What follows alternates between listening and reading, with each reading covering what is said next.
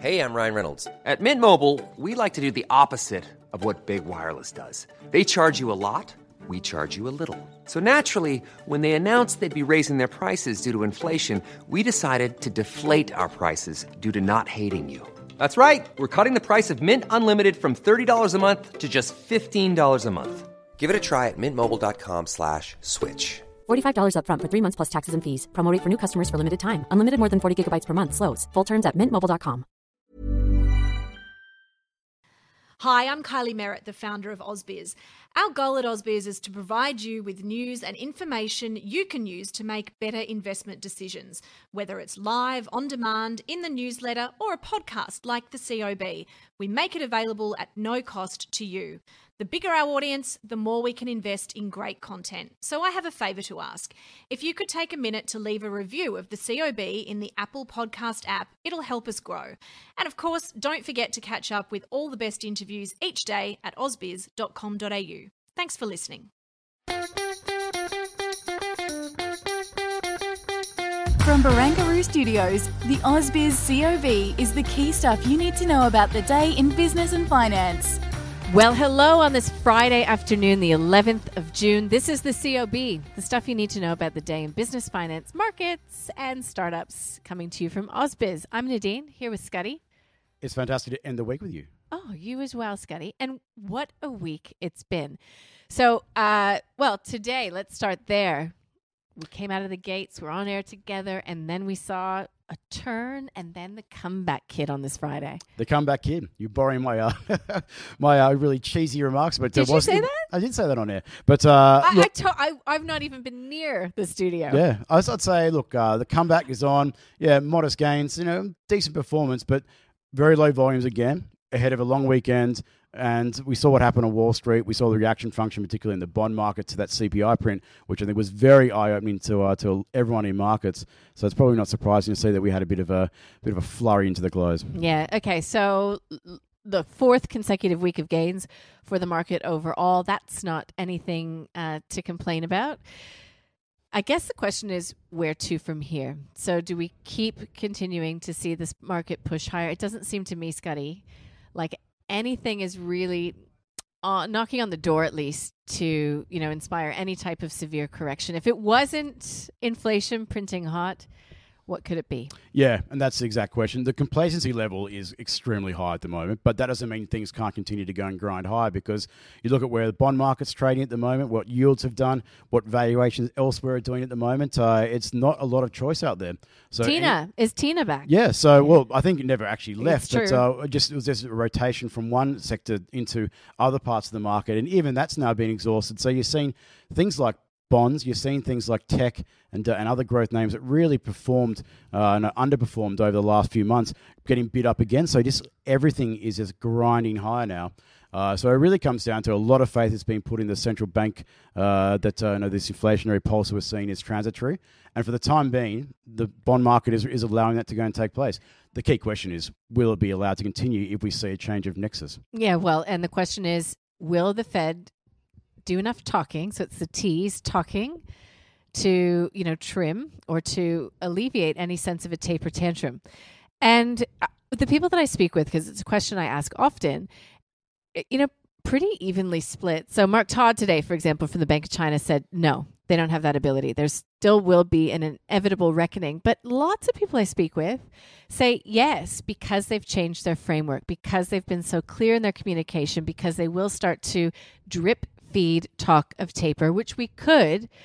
You know, is it time to talk taper at the FOMC meeting next week? That's what we'll be doing. Control F on all the communication. Yeah, uh, look, uh, maybe it'll be too early next week, but no, certainly a lot of Fed members have been talking. A lot of non-voting members have been talking Yeah. about it. But I Uh, think that's part of the plan. Yeah, but no, just teeing it up. But uh, I'm I'm with uh, Mark Todd because whilst yes, they're trying to go and pre-prepare markets for it, markets discount everything until they don't.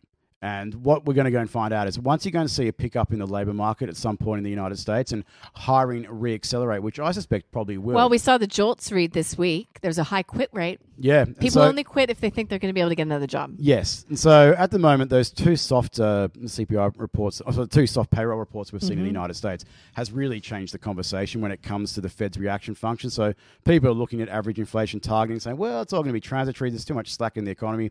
It's going to be back to square one. They're going to have to be easing for the as far as the eye can see. But the one thing that I just keep pointing out is that we're at the start of a cycle. We've got fiscal and monetary policy working together. We've got pent up demand.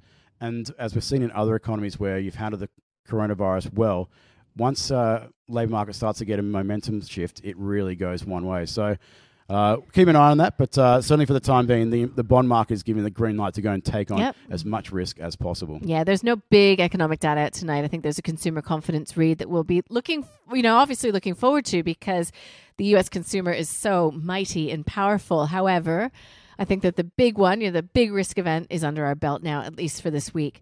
In equities today, we saw Resolute, Lynas, Mesoblast doing really well. Um, Appen, you know, really not a lot of news associated with those companies today. On the flip side, we saw EML, we saw Iris giving back some of yesterday's gains, coming out with the trading update. Another company out with the trading update today was Premier Investments. Now, that is the stock of the day. I sat down with Rudi Filapek-Vandyck from FN Arena, Claude Walker from A Rich Life to get their views on PMV. I think in, in, in general terms, I mean, there is a fair argument to be made that this is one of the best retailers we have in Australia, and they will benefit from, from a reset in, in, um, in, in lease costs for their, for their, um, for their locations. But, um, my, my worry still is a bit that they have, of course, these numbers look very impressive, but these numbers are derived on the back of lockdowns In the short term, it could be a couple of a good couple of years if they've used this crisis, never waste a good crisis, to push down their cost base. I think it puts Premier in a pretty good position. On top of that, I think it has to be said that based on the numbers they've given now, if you're willing to believe that that profit is sustainable, uh, then I think it's on about maybe 18 times earnings, something like that. But that ignores the fact that they've got a lot of interesting stuff on their balance sheet, including, I think, a billion dollars of worth of shares in Breville. I think you could put together a sum of the parts argument that says that this is a, a pretty good investment now. It's obviously not exciting enough for me, And there you go. It is not going into the portfolio. I will tell you though, if you haven't watched the call or listened to the call yet, we did get one company in. I'm not going to tell you which one it is, but one company went in. Two came out. One of them, when I told him, Claude felt really bad about. It. He felt he had he had he had regret. He had a bit of remorse for not giving it uh, a buy. He's shorted stocks before. There's no remorse there. Yeah, no, no, he was genuinely even walking out of the studio. He's saying, "Oh gosh, I feel bad." But Chin up, anyways, chin up, Claude. There are worse things in life. yeah, Claude's a good guy. Anyways, nice that he, he cares. Uh, look, so that's Premier Investments. If you're interested in a few more stock picks, we've got Appen and NextDC being talked about in terms of takeover targets. Lots of M and A in the tech space on the table this week. Hansen and um, and Altium as well. Yeah. Just look at uh, the amount of cash that's sitting on corporate balance sheets and the number of uh, you know, companies that have raised uh, raised equity over the past 12 months. You can just sense what's coming. There's, it's going to be a tidal wave. Uh, Yeah. And look, I hope there is a bit more volatility because that's just going to go and add another layer of complexity over the top of it. It's going to be really interesting to see how it plays out. But we know that corporates are cashed up and ready to go and use it one way or another. So whether it's going to return capital or whether it's going to be you know through you know, mergers and acquisitions, it's going to be exciting. Yeah, well, Ben Clark from TMS Capital yesterday was saying that you know friends, mates, colleagues that he knows in you know in that space just you know run off their feet with uh, with deals, potential deals Big coming through. bonuses. So today we saw the banks coming under pressure, but that hasn't changed Chris Conway's view. I don't think of uh, his pick. You can listen to that via the show notes. And Nathan Somasundaram from Deep Data Analytics. We started the day with him. Scotty seems like a long time ago now, but uh, he gave us a few names to buy. He's still talking about the reopening trade. Yeah. I think it's probably a good reminder that realistically, whilst it was a very abrupt and, and short recession, it was a recession. So we are technically at the start of a cycle. And whilst we didn't remove all the excesses that were there, there's going to be a opening phase. And uh, not only here, but uh, no, more so in Europe and the United States and other parts of the world. So it's only in its infancy. It's not like it's uh, no end of cycle. No, not at all. And uh, in terms of the states, we get retail sales, industrial production next week, and of course, the big one The dots. the the dots. the dot plots from the FOMC. So we'll get a little bit more insight into their thinking. We'll hear from Jay Powell, you know, so on script. Will he get off it? I I don't think so. There's a lot riding on it. Every word has to be right.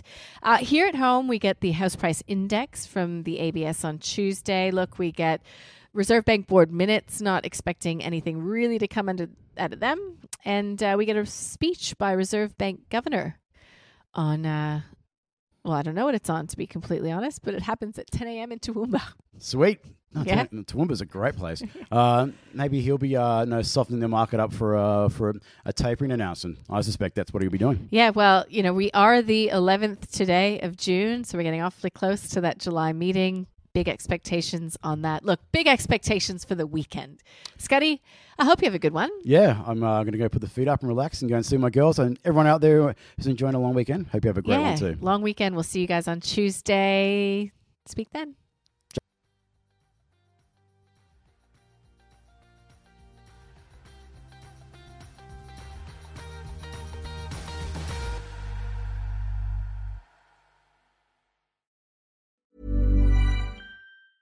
Hi, I'm Daniel, founder of Pretty Litter. Did you know cats tend to hide symptoms of sickness and pain? I learned this the hard way after losing my cat, Gingy. So I created Pretty Litter, a health monitoring litter that helps detect early signs of illness by changing colors, saving you money and potentially your cat's life. Pretty Litter is veterinarian developed, and it's the easiest way to keep tabs on your fur baby's health right at home. Go to prettylitter.com and use code ACAST for 20% off your first order and a free cat toy. Terms and conditions apply. See site for details.